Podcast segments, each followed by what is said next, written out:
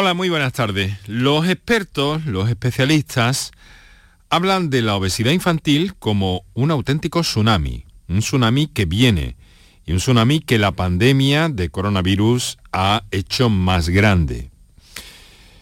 De carácter explosivo incluso llegan a manifestarse. En el momento actual vivimos una pandemia de obesidad infanto-juvenil que la crisis sanitaria provocada por el coronavirus ha agravado de forma muy significativa. Son palabras de especialistas pronunciadas en el seno del Congreso de la Sociedad Española para el Estudio de la Obesidad celebrado este pasado fin de semana en Málaga. Eh, ya saben que es un asunto que nos ocupa, que nos preocupa y del que queremos hablar siempre con los mejores especialistas y buscamos todas las referencias posibles para ofrecer pistas, para responder preguntas y en definitiva, a través de la presencia de esos especialistas en nuestro programa, hacerles llegar las ideas lo más claras posibles, como para que cada cual tome sus propias decisiones, sobre su vida, sobre su alimentación, sobre las de sus hijos. Esto lo hacemos en general en el programa con todos los asuntos que abordamos. Eh, pero oh, muy especialmente también teniendo en cuenta lo que dice la ciencia sobre todo esto y otras partes más allá de nosotros mismos que sin duda tienen que implicarse en solucionar problemas como estos. Ya les digo, la idea es mm, grave. Y no solo eso, hay algunas particularidades más, porque vamos a tener un testimonio en el programa de hoy que nos habla de mm, cuestiones eh, inquietantes y de una persona, una investigadora de la Universidad de Valencia, que desde los primeros años de la década eh, o de este milenio, eh, pues está estudiando cómo algunas enfermedades normalmente relacionadas con adultos están dándose cada vez con más frecuencia entre niños. Hablamos, por ejemplo, de hipertensión arterial y de otras. Todo eso, inquietante, probablemente sí, pero vamos a intentar aclarar lo máximo posible con la presencia de estupendos, estupendas, casi podemos decir hoy, especialistas también que nos van a acompañar en el programa. Así que muchas gracias por estar a ese lado del aparato de radio. Canal Sur Radio te cuida. Por tu salud. Por tu salud con Enrique Jesús Moreno. Antes de la pandemia y a pesar de que las cifras sobre la obesidad infantil eh, seguían siendo preocupantes respecto a la prevalencia de, esa obesidad, estudios como el Aladino 19, eh, por ese año que se publicó, indicaban, pues digamos que una mm, especie de, normal, de estabilización, al menos en las cifras. Pero eh, según ha manifestado este fin de semana el coordinador del Grupo de Trabajo de Obesidad Infantil en la Adolescencia de la Sociedad Española para el Estudio de la Obesidad, todo ha cambiado tras el confinamiento y ha empeorado en el último año. Son las palabras del doctor Gilberto Pérez, que en otra ocasión estará con nosotros. La percepción en consultas es clara, dice. Observamos un empeoramiento de la ganancia ponderal de niños y adolescentes, así como un aumento de los casos de obesidad grave.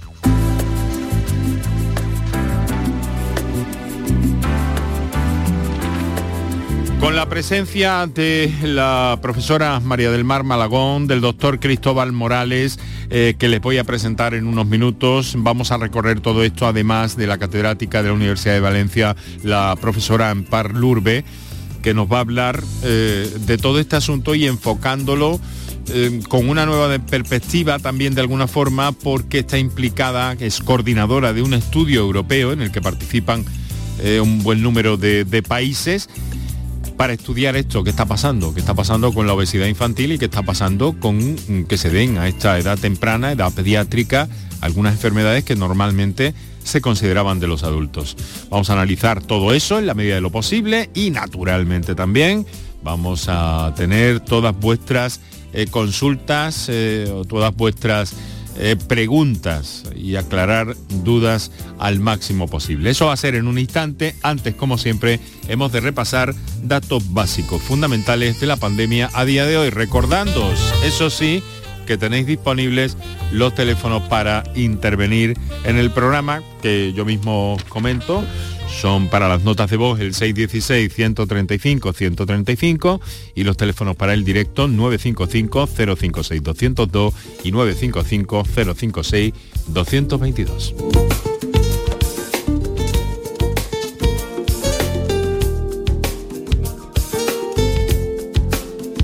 Han subido, han subido muy significativamente los contagios de coronavirus en Andalucía en las últimas 24 horas.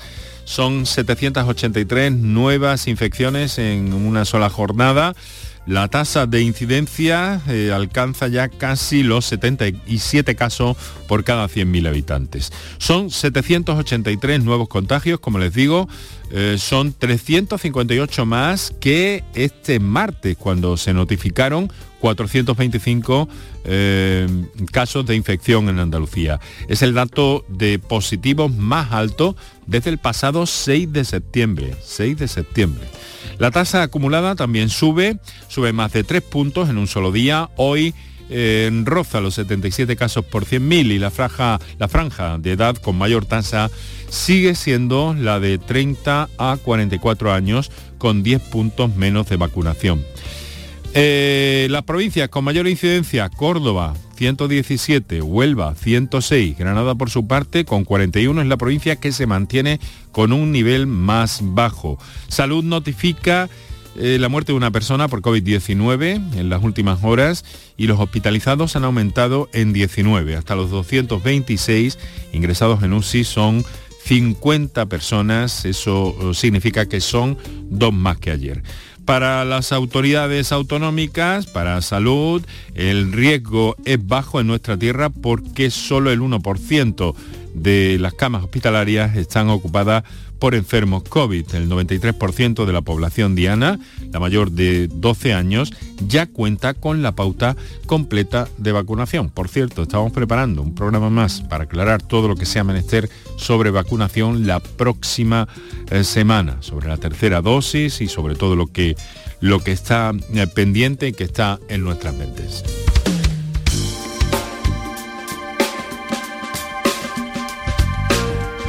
Bueno, en el ámbito de la vida cotidiana eh, se descarta en cualquier caso en nuestra tierra, al menos por el momento, restricciones por la incidencia del COVID. El consejero de salud ha llamado hoy a la tranquilidad, al sector del ocio nocturno y a la restauración. Aguirre, Jesús Aguirre, el consejero, espera tener unas navidades tranquilas si se mantienen las cifras actuales, pero sigue llamando eh, a la prudencia de toda la población. Ha preparado esta información mi compañera Patricia Zarandieta. El consejero de Salud ha asegurado que el semáforo COVID aprobado por el Gobierno no cambia nada en Andalucía, que tiene sus propios niveles y tomará medidas cuando se pase de uno a otro. Jesús Aguirre llama a la población a no bajar la guardia y a la tranquilidad, a la restauración y el ocio. Tranquilidad ahora mismo en restauración y en ocio. Andalucía tomará las medidas cuando crea oportuno y será cuando pasen de unos niveles a otros. Toda Andalucía está ahora mismo en nivel cero y posiblemente eh, la semana que pasará a nivel 1, con las restricciones propias de nivel 1 que todos conocemos, o al 2, o al 3, o al 4, pero eso el tiempo nos lo irá diciendo poco a poco y por área y distritos sanitarios. El consejero espera contar con el aval del Tribunal Superior de Justicia de Andalucía para poder utilizar el pasaporte COVID en los accesos a centros sanitarios, residencias de mayores o locales nocturnos. Aguirre insiste en la utilización de la mascarilla en interiores y en exteriores siempre y en mantener las distancias y la ventilación.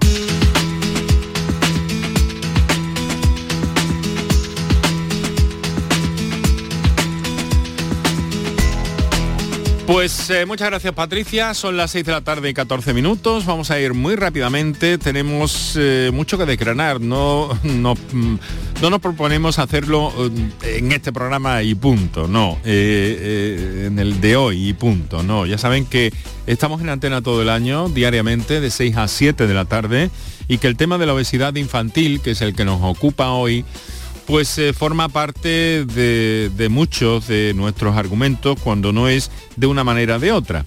En este caso hemos tomado como referencia pues esa eh, celebración de la que ya dimos un apunte con el doctor Tinaones el pasado viernes, desde el mismo eh, seno del Congreso de la Sociedad Española para el Estudio de la Obesidad, y bueno, vimos eh, cuestiones que nos llamaron la, atención y nos sirvieron para aprovechar, invitar en nuestro caso, o en este caso hoy, a otras eh, personalidades del ámbito de la investigación, del ámbito asistencial, para que nos aclaren eh, todo lo que sea posible a propósito de todo esto. Que bueno, que en primer término quiero saludar y agradecer que esté con nosotros a la profesora María del Mar Malagón. Profesora, muy buenas tardes. Buenas tardes.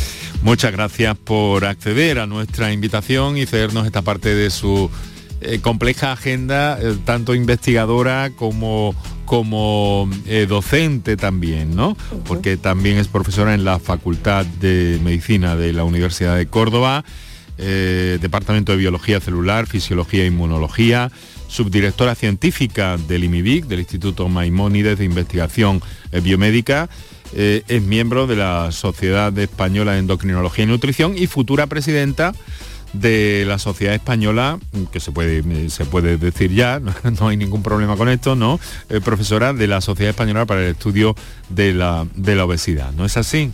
Efectivamente. Ahora, por el momento, soy mm, eh, presidenta electa, pero... Eso es. Eh, presidenta electa, pero tendrá que tomar las riendas. Bueno, con un panorama... Gracias por la invitación, Gracias a usted por, por aceptarla, profesora.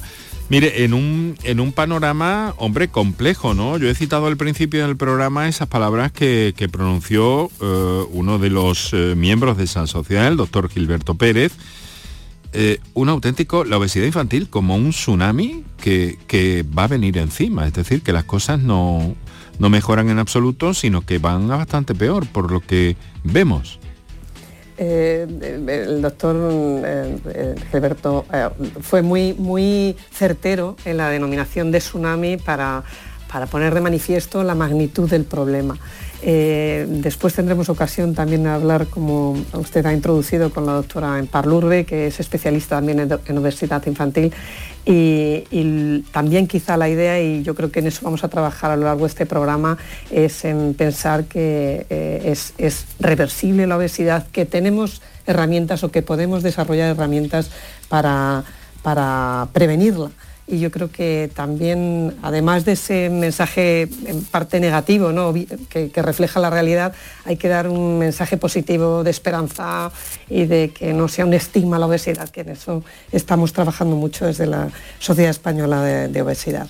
Bueno, pues eh, profesora, tenemos eh, otro invitado con nosotros a esta hora, además de la doctora Lurbe, que nos acompañará un poquito más adelante, el doctor Cristóbal Morales. Eh, doctor Morales, muy buenas tardes. Buenas tardes, Enrique. Un placer. es María del Mar, si me permite, pues un poco nuestro endocrino de referencia en el programa, porque colabora con nosotros de una manera increíble, eh, desinteresada y, encantadora para aclararnos eh, cosas que tienen que ver con la endocrinología, con la obesidad. También es miembro de esas dos sociedades científicas, la, Sociedad de Endocrinología y la Sociedad para el Estudio de la Obesidad. Es endocrino, trabaja en el Hospital Macarena y en el Vita Sevilla y eh, bueno, todo su trabajo se centra en el ámbito de la salud cardiometabólica, diabetes y obesidad. Eh, doctor, ¿esto se ha conseguido controlar en alguna parte del mundo o, están mm, por todo el planeta prácticamente como en nuestro entorno más cercano? Bueno, nuestro compañero y amigo Gilberto eh, ya nos lo decía que es un auténtico tsunami que ha azotado a todo el mundo. En nosotros está y daros las gracias porque vuestros problemas son fundamentales porque, porque el abordaje de la obesidad la obesidad es una enfermedad multifactorial muy compleja y necesitamos abordarla desde la, desde la infancia, desde el principio, desde el inicio. Así que es muy importante hacer, como bien decía nuestra compañera Mar Malagón y futura presidenta de nuestra sociedad, eh, hacer un abordaje integral y con, el espíritu positivo de que podemos prevenir y se puede hacer mucho juntos por ella. Bueno, pues vamos a empezar a ver todos estos asuntos. Vamos a recordar también a nuestros oyentes que van a poder intervenir. De hecho, ya tenemos algunas comunicaciones pendientes. Vamos a recordar teléfonos. Hacemos unos minutos para nuestros anunciantes y enseguida entramos en materia. Para contactar con nosotros puedes hacerlo llamando al 95 50 56 202 y al 95 50 56 222 o enviarnos una nota de voz por WhatsApp al 616-135-135. Por tu salud en Canal Sur Radio. Aquadeus, ahora más cerca de ti, procedente del manantial Sierra Nevada, un agua excepcional en sabor, de mineralización débil que nace en tu región. Aquadeus Sierra Nevada es ideal para hidratar a toda la familia y no olvides tirar tu botella al contenedor amarillo. Aquadeus, fuente de vida, ahora también en Andalucía. Ni el challenge del papel higiénico, ni el de la botella los retos más difíciles a los que se enfrenta nuestra generación están en la vida real, como el famoso encontrar trabajo challenge o el independizarse challenge. Y aunque para superarlos necesitamos vuestro apoyo, aceptamos el reto. Súmate en aceptamoselreto.com. FAD 916 1515. El resumen de la jornada con la última hora del deporte, la economía y el análisis lo tienes en el Mirador de Andalucía. De lunes a viernes desde las 7 de la tarde con Natalia Barnés. Quédate en Canal Sur Radio, la radio de Andalucía. Canal Sur Radio te cuida. Por tu salud con Enrique Jesús Moreno. Bueno, un dato que nos parece interesante y que luego nos va a comentar la profesora Lurbe dentro de, unos minutos desde Valencia, es que eh, es curioso esto también, ¿no? Le quiero, eh, le quiero preguntar al doctor Morales, ¿no? Eh, ¿Cómo mm, se han venido, y además la, profesora lo viene estudiando desde los primeros años de, de este siglo XXI, cómo se han trasladado algunas enfermedades que habitualmente o que normalmente se consideran de adultos, y han pasado a, edades más tempranas, doctor. ¿Esto forma parte de un, de un, movimiento, por así decirlo, permítame la expresión, eh, global? ¿Está relacionado con la obesidad de alguna forma? ¿Sí o no? ¿De qué manera? Sí, lo que, lo que pasaba en otros países, como en Estados Unidos, que pensábamos que nunca iba a llegar aquí, pues está llegando. La obesidad, saber que es una enfermedad, que no es una cuestión estética, que es importante diagnosticarla para ponerle un buen tratamiento. ¿Por qué? Porque la obesidad tiene complicaciones mental, se llama las 3M, ¿no? Mentales, mecánicas y metabólicas. Cada vez vemos más diabetes tipo 2 en, edades más tempranas, más complicaciones de la obesidad. De la importancia y de hacer un abordaje desde el inicio de esta enfermedad. Em, em, profesora Malagón, hay otra, otra cuestión en este sentido. Parece que oigo un ruido, no sé de dónde nos llega exactamente. Bueno, vamos a intentar aliviarlo en próximos minutos. Eh, profesora, eh, mire, eh, ¿qué es lo que está pasando? Está pasando, usted que es investigadora, que, estudia las grasas, eh, que estudia la fisiología, la biología celular, ¿es que está pasando algo dentro del organismo humano distinto a lo que pasaba hace unos siglos? Mm, el exceso de, comida y el menor gasto energético, es decir, comemos más y hacemos menos actividad física, nos ha cambiado eh, para lo que estamos programados. Estamos programados para sacar partido de lo poco que había, de, la poca alimentación que había a principio, digamos, de, la, evolución y ahora tenemos demasiado de todo y, poca actividad física. Entonces se nos acumulan eh, lípidos, eh, ácidos grasos y el tejido adiposo, que es lo que nosotros estudiamos, se expande, por eso ganamos peso, pero llega un momento que no se expande más mm. y esos ácidos grasos dejan de estar en el sitio que les corresponde, que es el tejido adiposo, que es un tejido perfectamente saludable y fantástico que tenemos, ¿no?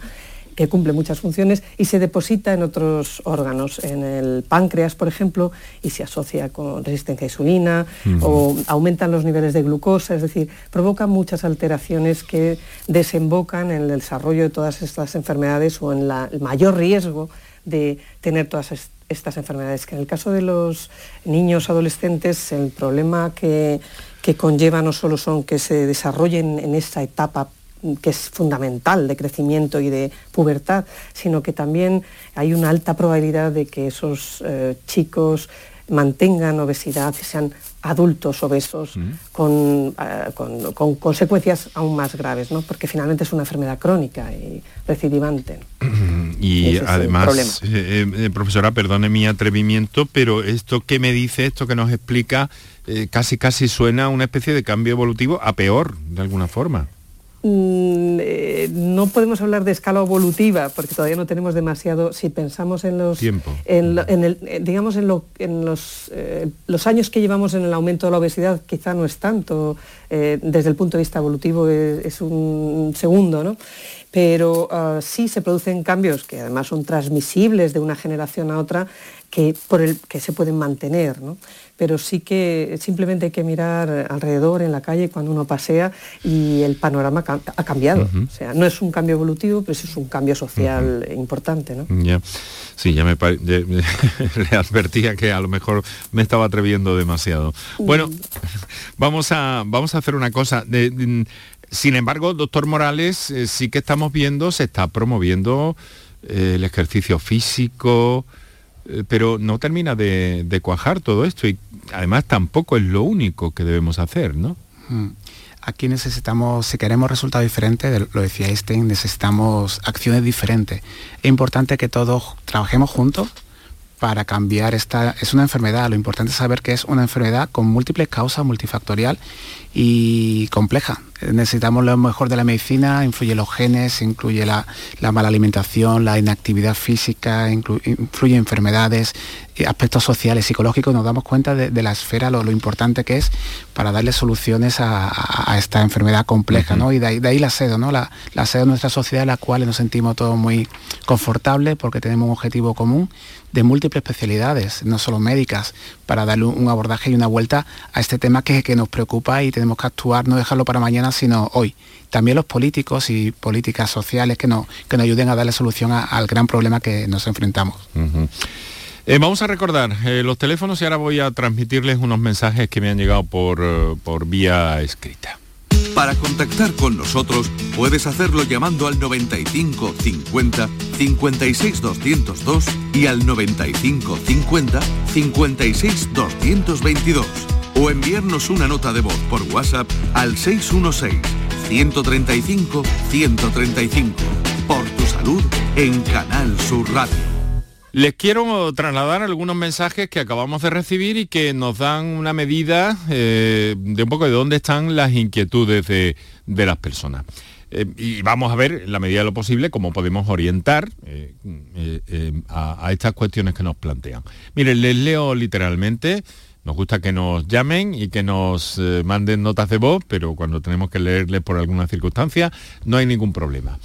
Buenas tardes, soy una persona de 35 años, mido unos 65 y peso 115 kilos. Soy trabajador del transporte y debido a mi trabajo ni como bien ni a las horas que se debe comer. No tengo ni un rato de tiempo para hacer ni un poco de ejercicio físico puesto que las pocas horas de descanso que tengo las empleo en lo básico, dormir, comer, asearme y estar con la familia un rato. ¿Ustedes creen que sería posible una operación para perder peso y cuál sería el método más conveniente? Gracias. No sé hasta qué punto podemos orientar a este oyente, a quien agradecemos su confianza en el programa, pero doctores, a ver, díganme, ¿por quién empiezo? Empiezo por el... la palabra eh, a, quien es también mi endocrino favorito, que es el doctor Morales, que es, el clínico de esta, esta reunión. Sí, lo importante es decirle a nuestro oyente que, lo entendemos, que entendemos y tenemos empatía por lo que le está pasando y él ha definido en muy pocas palabras lo, difícil que es esta enfermedad, ¿no? Y tenemos que, ayudarlo de la mejor manera posible. Eh, malos hábitos dietéticos, poco ejercicio físico, eh, trabaja en el sector del transporte, eh, no duerme bien, son todos factores que van sumando uno a uno. Por lo tanto, el abordaje que, es, que hay que hacer de él, decirle que tenemos soluciones, por supuesto, desde la base de, intentar cambiar hábito de vida, que a veces es lo más, lo más difícil, pero una buena alimentación, e incrementar el ejercicio físico para aumentar esa masa muscular y perder esa masa grasa. Y por supuesto que tenemos soluciones a medida. No existe café para todo, no existe una única solución para todo, pero lo bueno es que está avanzando la medicina tanto. Hay nuevos fármacos, nueva intervención endoscópica, nueva cirugía que se le puede dar una, solución personalizada y multidisciplinar a, su problema. Así que animarlo, que animarlo a que contacte con su equipo sanitario porque se le puede ayudar porque tiene 35 años, he, querido escuchar, un índice de masa corporal de 42. Está en una edad estupenda para cambiar su vida y ganar muchísimos años de vida con calidad de vida. Eh, no necesariamente tiene que pasar, como él eh, dice, eh, por, la, por la operación, ¿no? Por la cirugía, ¿no? No, hay un tratamiento escalonado de la obesidad y lógicamente a cada persona darle lo que necesite y ayudarle. Por supuesto, desde la Sociedad Española de, del Estudio de la Obesidad, de la SEDO, sabemos que cada persona tiene una solución Y claro, la base del tratamiento suele ser abordaje psicológico de, su problema para ayudarlo, eh, abordaje nutricional, abordaje de ejercicio físico y también, como no, también tenemos excelentes fármacos y tenemos excelentes técnicas endoscópicas o quirúrgicas para darle a cada uno lo que, lo que necesite. Profesora, desde el punto de vista mm, muy interno, ¿no? Eh, dice eh, nuestro endocrino favorito, como usted dice, nuestro endocrino de referencia, que, de alguna forma hay, eh, es un momento ideal. a esta edad, ¿no? cuanto antes se ataje, es como en todo, como en cualquier enfermedad, ¿no? Cuanto antes se diagnostique y se aborde, va a ser mejor para todos. Efectivamente, y, eso que es para cualquier enfermedad, yo creo que es lo que tenemos que incorporar todos, eh, porque a lo mejor las personas obesas van a, la, clínica o a, nutricionistas, etcétera, eh, cuando tienen problemas, especialmente a, los centros sanitarios, cuando tienen problemas asociados a la obesidad, hipertensión o resistencia a insulina, diabetes, pero eh, hay que integrarlo como que la obesidad es una enfermedad y que hay eh, profesionales de muchos ámbitos que, como decía Cristóbal, pues se integran en, particular en la SEDO, que le pueden ayudar desde todas estas perspectivas multifactoriales que conducen a que se agrave la, obesidad o se incremente o se mantenga durante el tiempo. ¿no? A ver, cuanto antes mejor. cuanto antes mejor. Hay una cuestión que, me preocupa, porque da la sensación, eh, profesora, doctor Morales, de que aquí hay como una, como una cascada, ¿no? Eh, empieza la, obesidad, pero empiezan a, intervenir factores no ya en la edad temprana, ¿no? en la edad adulta en un momento dado, supongo que en la edad temprana también, ahora me lo comentan ustedes, pero hay como una reacción en cadena, empiezan a, complicarse eh, determinados valores endocrinos, determinadas sustancias, determinados órganos se complican, eh, hay como una reacción en, en cadena de alguna forma, ¿dónde está ¿cuál es el, momento eh, cero? Mm, yo hablo desde el punto de vista de investigación y ya también con la imagen que tenemos y la información de nuestros colegas clínicos. ¿no? Digamos que eh, comienza una cascada de cambios, como yo contaba antes, pero cada organismo, cada persona es, diferente. Tiene una genética diferente, tiene unos hábitos diferentes, se mueve en un entorno socioeconómico diferente. Entonces, la gravedad va a depender de todos esos factores que se desencadenen eh, en, la temporalidad de, sucesos que se van encadenando, eh, depende de todos esos factores. Por tanto, cada persona puede eh, responder de una manera determinada. Sí que es verdad que el camino final es quizá ya podemos saber que está trazado, pero hay muchas paradas intermedias donde atendiendo a cada persona podemos detener y hacer ese camino de vuelta reversible, ¿no? Entonces, eh, eso, dar de nuevo la, idea de que es cierto que, lleva un deterioro, eh, pero que podemos pararlo en determinados momentos y volver a recuperar la, salud. ¿no? Eh, voy a trasladarles otra, otra comunicación que nos llega por vía escrita también. Me temo que puede resultar algo polémica, pero bueno, ustedes me, ustedes me ofrecen sus puntos de vista sobre este tema. Es una persona, buenas tardes. ¿Por qué creciendo la obesidad, nos dice, se recomienda la leche en brick como un alimento sano y nuestros niños lo toman por litros a diario? Y mandan en colegios el mensaje de alimento imprescindible y sanísimo con reparto de leche de vez en cuando. sé que es un tema eh, complejo, pero es la inquietud de uno de nuestros oyentes esta tarde. ¿Por dónde podemos...? Mm, Cristóbal quizás está más... Pues sí, mira, es... la, alimentación en los colegios es, fundamental porque ahí deberíamos aprender a, nutrirnos, a nutrirnos bien y de manera equilibrada tenemos la suerte de, estar en, un ambiente de nuestra dieta mediterránea que, ha demostrado los grandes ensayos clínicos, el gran beneficio cardiovascular que tiene, o la dieta atlántica. Por supuesto que debemos, mm, deberíamos tener una asignatura de, ejercicio en los colegios y también de abordaje nutricional. El tema de la leche, los lácteos son aconsejados. Eh, cada persona, mm, lógicamente, niño en crecimiento que tiene un aporte energético mayor, que tienen un aporte de proteína, de hidrato de carbono y de lípidos diferente, que a lo largo de la vida va a ser diferente. Y y no es tan complejo, sino no es tanto la, el cualitativo, sino el cuantitativo de que quizás eh, el aumento de procesado, de, bollería industrial, de, alimentos que, tienen un alto índice calórico que hace que, nuestros niños, yo soy padre de tres niños, ¿eh? y me preocupa que estén expuestos en una sociedad obesicogénica que llamamos nosotros, ¿no? Que, que la alimentación nosotros no estamos programados, eso Mar lo puede comentar mejor que yo, no estamos programados para este exceso de tantas calorías en el cual nos movemos. Por lo tanto, es fundamental desde los colegios, pero te diría más incluso desde el vientre materno, porque esa obesidad empieza en, eh, el embarazo. Sí, doctora. Y quizás ahí eh, volvemos a los aspectos multifactoriales y, lo que comentábamos en la SEDO de que se requeriría un plan nacional eh, para luchar contra la obesidad que integrara todos esos frentes, incluido las recomendaciones nutricionales, que, que haya un acuerdo y se, mm, digamos, se llegue a aquellas pautas o normas o recomendaciones, mejor dicho, que, favorecen que no se desarrolle la obesidad, incluyendo pues lo que se recomienda en, los colegios. Claro, estamos hablando de que la obesidad además, se ha hablado también en este congreso, se considera una enfermedad global, una enfermedad que puede eh, llegar a afectar de forma eh, complicada la función cognitiva, la salud mental, ¿no?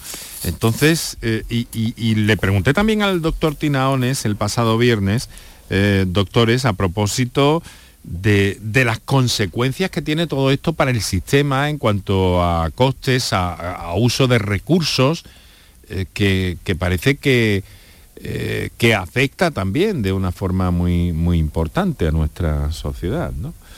Y que es algo que a veces no se ve, claro. Hay que llegar a una especie de equilibrio porque ahora mismo no se financia el tratamiento para la obesidad ¿no? a nivel público, pero y, mm, bueno, eso lleva un coste, ¿no? pero eh, sí que se deberían hacer quizá números para hacer el cálculo de lo que se ahorraría la sociedad si no se llegara o si no aumentara la tasa de obesidad y se, o se consiguiera reducir. ¿no? El ahorro que eso supondría sería ah, fundamental. Y eso lo vamos a hacer desde la SEDO con la ayuda de la eh, Sociedad Europea de Obesidad, que está en la misma línea, o estamos nosotros en la misma línea que ellos, para hacer ese tipo de cálculos que permita valorar lo que nos ahorraríamos como sociedad si se implementaran políticas, ese plan nacional que permitiera eh, prevenir y reducir las tasas de obesidad. Eso quien tiene que verlo son nuestros eh, representantes públicos, ¿no? Nuestros administradores. Efectivamente, efectivamente. Bueno, vamos a hacer una cosa, vamos a atender una llamada de un oyente que nos telefonea desde Almería, le saludamos y luego vamos a hablar también con los puntos de vista y ese trabajo ambicioso a escala europea que eh, mm, dirige nuestra, nuestra invitada. En unos instantes vamos a estar en contacto con la doctora Empar Lurbe. Ahora vamos a saludar a Jesús que nos telefonea desde Almería. Jesús, buenas tardes. Buenas tardes, caballero. ¿Qué tal? ¿Cómo está? Bueno, no muy bien, pero Dios no me lleva todavía. Bueno, a ver, díganos. Bueno, yo quiero referirme a ese problema que mundialmente parece ser. Sí que es que la obesidad llega de una forma demasiado anticipada. Y yo creo que en realidad nosotros los padres de ahora o la generación que no que no nos damos cuenta de bueno la generación yo ya tengo paso de los 60 pero algunos padres que todavía no pasan de 40 por ahí pues de alguna manera, bueno, yo me meto el primero, vamos denigrando. Nuestro padre, sea el mío, no me permitía tan, bueno, por la necesidad que imperaba seguramente, no se podía permitir el darme golosinas muy a menudo, no se podía permitir hacerme varios excesos de, de no sé, de voluntad, no podía estirar tanto su economía y nosotros, por desgracia, sabemos menos que ellos.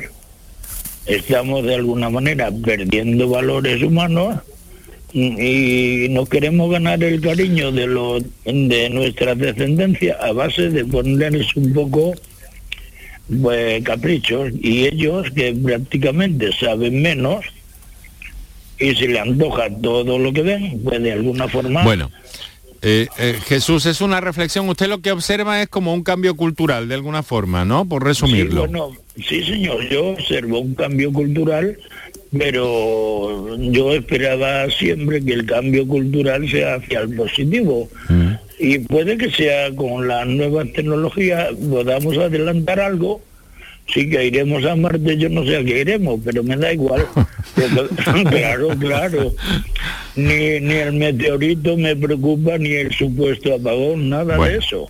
Bueno. Pero, pero sí me preocupa que estamos degenerando un poco lo que nos enseñaron los ancestros nuestros. Bueno, Jesús, pues le quiero agradecer su, su observación, su opinión, su reflexión en este caso a propósito del tema que nos ocupa hoy y que nos va a ocupar en muchos programas, desde luego.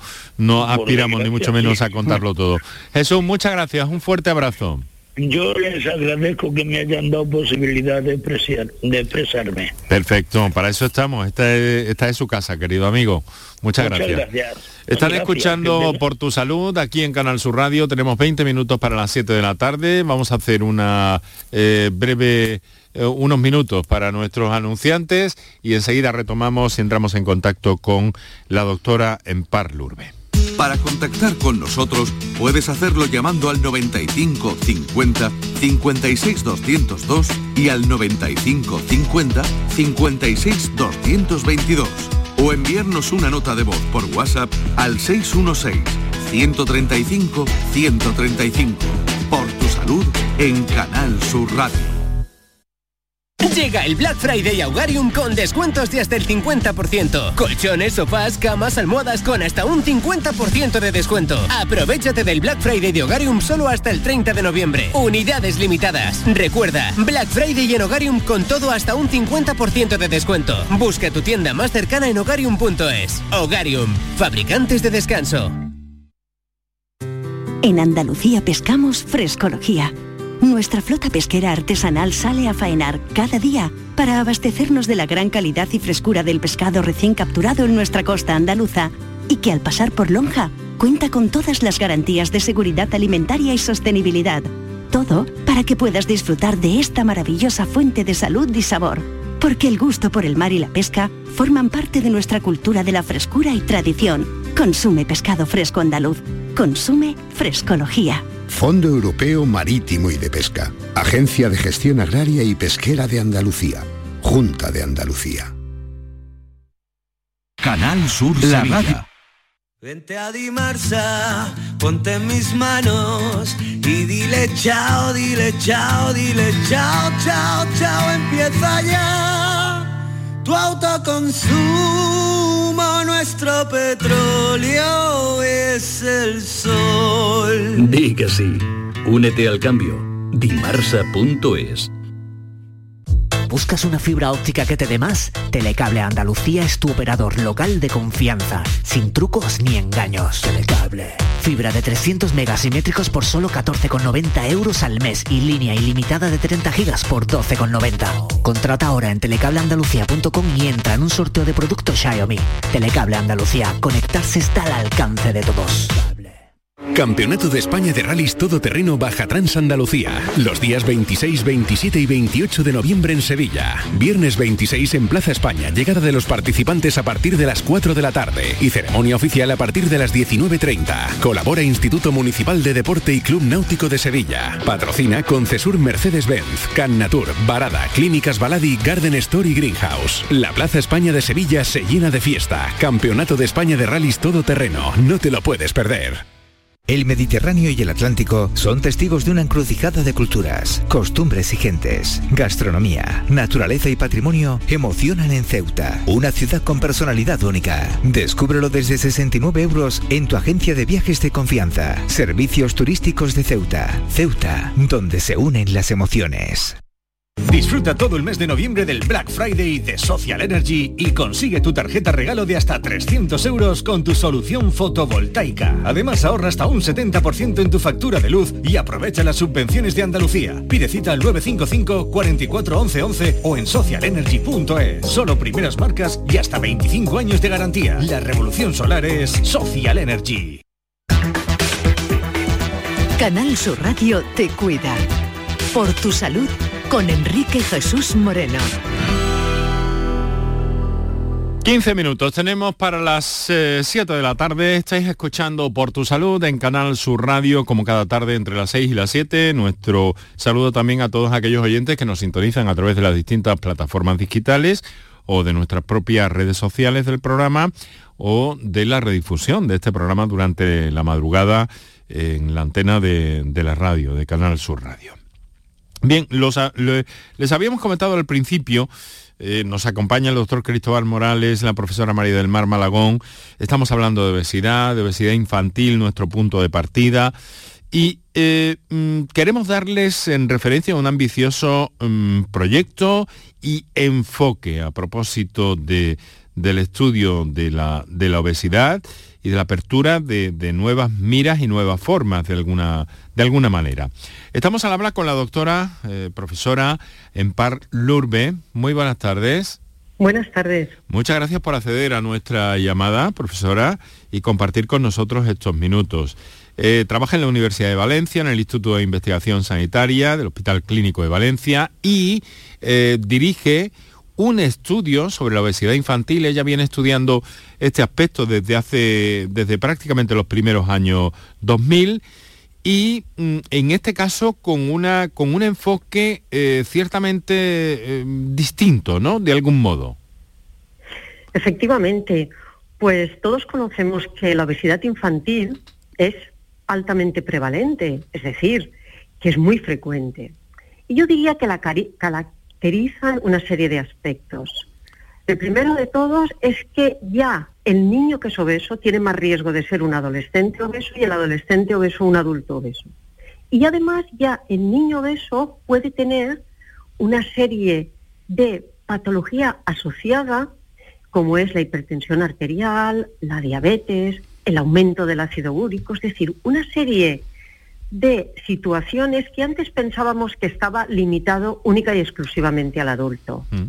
De ahí que realmente es un problema que tenemos que abordar de una forma multidisciplinar.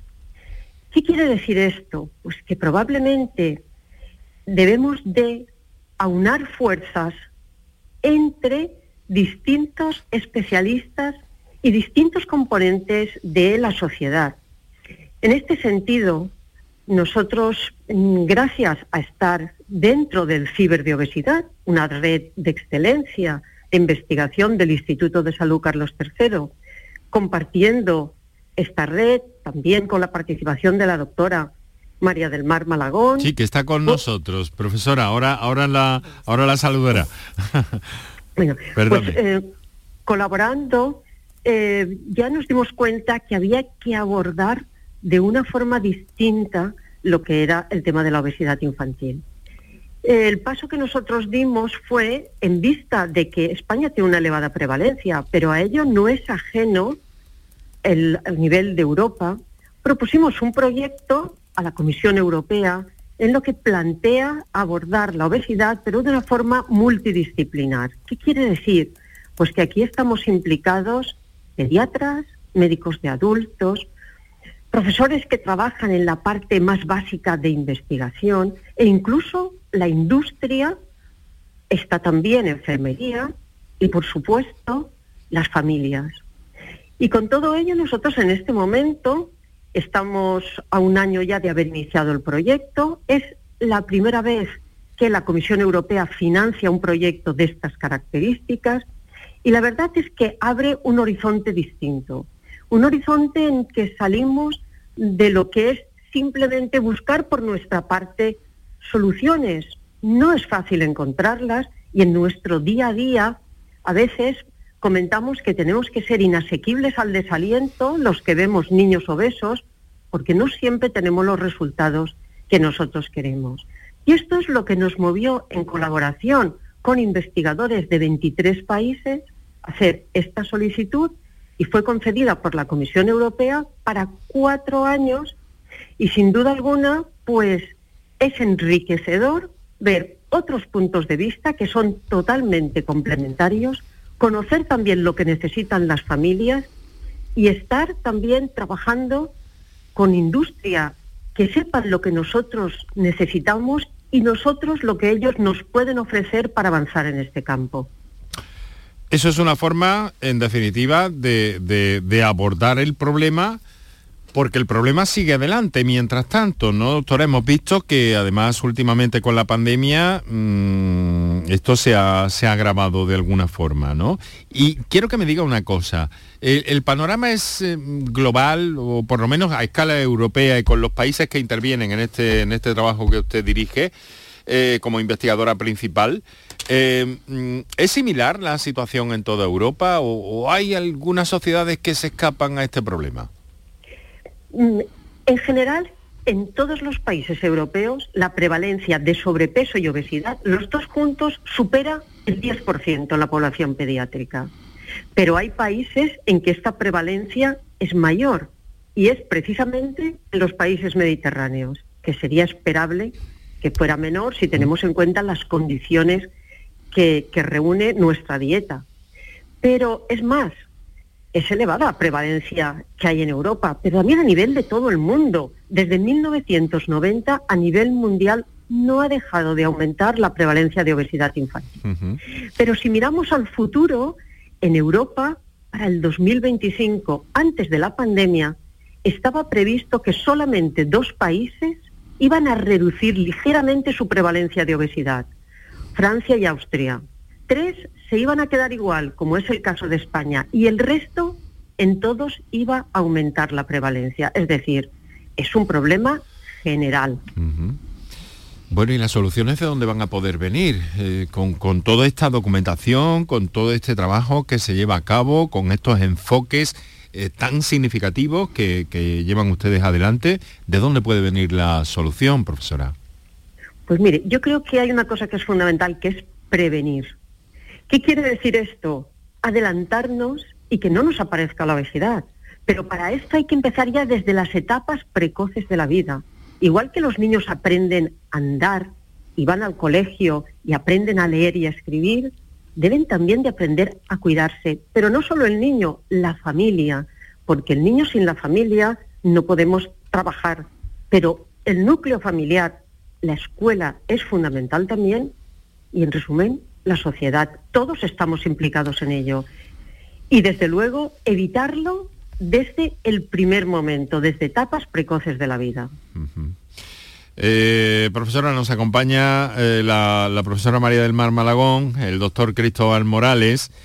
Eh, estamos departiendo, si quiere, si no tiene inconveniente, se queda con nosotros unos minutitos porque hay muchos muchos asuntos que, podemos ver y si ellos quieren eh, también intervenir o, precisar o valorar o incluso preguntarle algo en un momento dado, pues perfecto por mí. Eh, creo que se conocen ustedes, ¿verdad? Sí, buenas tardes. La profesora María del Mar Malagón, buenas tardes, María del Mar. A mí hay una cosa que, me ha inquietado de algún modo, ¿no? Especialmente, ¿no? Y en eso que lleva usted trabajando eh, en par durante tantos años. Enfermedades consideradas de adultos que están empezando a llegar a la edad eh, pediátrica. Esto Efectivamente. Es, esto es eh, muy llamativo. Mire, yo le diría, como ejemplo, antes se pensaba que la hipertensión arterial en la época infantil solo aparecía si había una patología de base que realmente era la causa de esa hipertensión arterial. Esto ha cambiado totalmente. Hoy en día la causa más frecuente de hipertensión arterial en la infancia y especialmente en la adolescencia es la presencia de obesidad. ¿Qué es lo que pasa también junto a ello? Pues puede haber una resistencia a insulina, se genera más insulina, pero hay una resistencia a la acción de ella. Y un dato que a veces no es muy conocido, pero empezamos a verlo con frecuencia, que es el aumento del ácido úrico. ¿Quién no ha oído esto en las personas adultas. Esto lo estamos encontrando en los niños. Pero es más, yo creo que aquí hay siempre que mirar una parte positiva. Si nosotros revertimos la obesidad, esto puede desaparecer. Con lo cual, la primera premisa es evitemos que sean obesos y para ello intervengamos desde etapas precoces de la vida. Mire, yo le diría que teníamos que intervenir de manera que la mujer llegara en las mejores condiciones al embarazo, para que no tuviera complicaciones durante el embarazo o diabetes u obesidad, mm. que eso repercute en el recién nacido y ya marca la evolución de este niño, y luego, desde el momento que nace, estar dispuestos a establecer estilos de vida saludables. Eh, doctor Morales, eh, profesora eh, Malagón, ustedes desde, desde sus sociedades científicas, desde su actividad cotidiana, diaria, intentan, a ver, ¿cómo, les diría? No sé cómo se le ocurre, son sacar un poco a, la sociedad contemporánea, ¿no? Pero esto no termina de, no termina de cuajar. ¿Qué es lo que debe pasar o qué puede pasar? Porque el compromiso me da la impresión de que debe ser de todos. No sé, empiezo por el doctor Morales. Eh, bueno, con, mi, con Mar, Mar lo ha comentado perfectamente, ¿no? Necesitamos un plan nacional, necesitamos actuar y de manera rápida todos juntos medios sociales, educación, político, medidas sanitarias que nos ayuden a atajar este problema. Se ha dado la clave de, lo importante que es un diagnóstico de es, una enfermedad. Y lo decía que un niño beso se convertirá en un adulto beso con múltiples complicaciones. Necesitamos actuar para que no se desarrollen complicaciones. Y una luz de esperanza, ¿no? Porque todo este depósito graso que, es negativo para nuestro cuerpo es reversible. Pues si actuamos, cuanto antes mejor, por supuesto que sí, pero puede, podemos parar ese daño incluso que sea reversible. Mm. Y ese compromiso, eh, profesora Malagón, eh, lo, lo, lo, cercano o, qué podemos esperar? Eh, por ejemplo, este, este momento que tenemos mm, de charla con usted ¿no? y con los oyentes eh, es fundamental para difundir la idea de que, de esa, eh, que hay que evitar la estigmatización de los obesos. O sea, los obesos eh, deben ser tratados adecuadamente en el sentido de que es una enfermedad y deben sentirse que tienen que ser atendidos, ¿no? En ese sentido reclamar, porque probablemente lo que tienen es la vergüenza de ser obesos. Y esto hay que terminar con ello para que eh, hablen abiertamente de, la obesidad y sea asumida por toda la sociedad que es un problema que hay que, combatir y que hay que ayudar a las personas obesas, no culpabilizarlas de la obesidad. Eso también va a cambiar. Hoy nos quedamos sin tiempo, sin segundos prácticamente a esta hora de la tarde, pero les aseguro que en este programa vamos a seguir eh, buscando referencias y contactando con ustedes siempre tan amablemente. Muchas gracias, doctora, en Par Lurbe, Universidad de Valencia. enhorabuena por ese proyecto, un año ya, investigación, eh, para ver qué hacemos con todo esto y a escala europea. Muchas gracias por estar con nosotros. Muchas gracias a ustedes por la oportunidad de participar. Profesora María del Mar Malagón, Departamento de Biología Molecular, eh, subdirectora científica del IMIBIC, muchas gracias. Muchísimas gracias, un placer y, gracias por hacer este tipo de programas y por invitarnos. Y muchas gracias también al doctor Cristóbal Morales. Muchas gracias Enrique por tu programa porque te necesitamos para actuar juntos. Un saludo, muy buenas tardes a todos. Hasta mañana. Los romeros de Alanís, jamones y paletas ibéricas de bellota, los mejores embutidos de la Sierra Morena de Sevilla, de Alanís. Venta online, entra ahora en shop.losromerosdealanís.com y en 48 horas tendrás tu pedido en casa. ¿Sabes que España es el primer exportador mundial de naranjas? ¿Y sabes que la mitad de ellas se producen en Andalucía? Sanas, frescas, ricas y sabrosas. Compra naranjas de Andalucía. Es un mensaje de la Consejería de Agricultura, Ganadería, Pesca y Desarrollo Sostenible. Junta de Andalucía. Canal Sur Radio, Sevilla.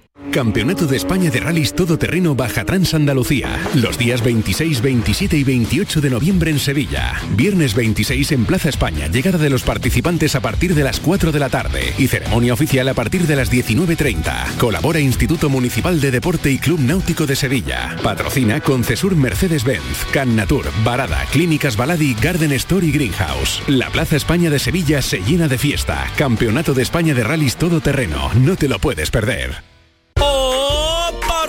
¿Todavía no has venido a vernos? En Oportunísimo te garantizamos los mejores precios durante todo el año. Oportunísimo Sevilla te invita a su exposición donde disfrutarás de precios increíbles en sofás, colchones, muebles de salón, dormitorios de matrimonio, juveniles y mucho más. No compres nada sin venir a vernos al Polígono Store en calle Gramil 29. Somos Oportunísimo Sevilla. ¿Quieres proteger a tu familia? Invierte en seguridad. Somos MR Cerrajeros y hemos abierto nueva tienda de seguridad en Sevilla Este, donde encontrarás exposición de puertas de seguridad, bombines, escudos, detención anticipada, cajas fuertes. En MR Cerrajeros también tenemos taller donde fabricamos rejas, puertas, cancelas o lo que necesites. Recuerda, MR Cerrajeros, porque la seguridad de tu hogar es la seguridad de tu familia.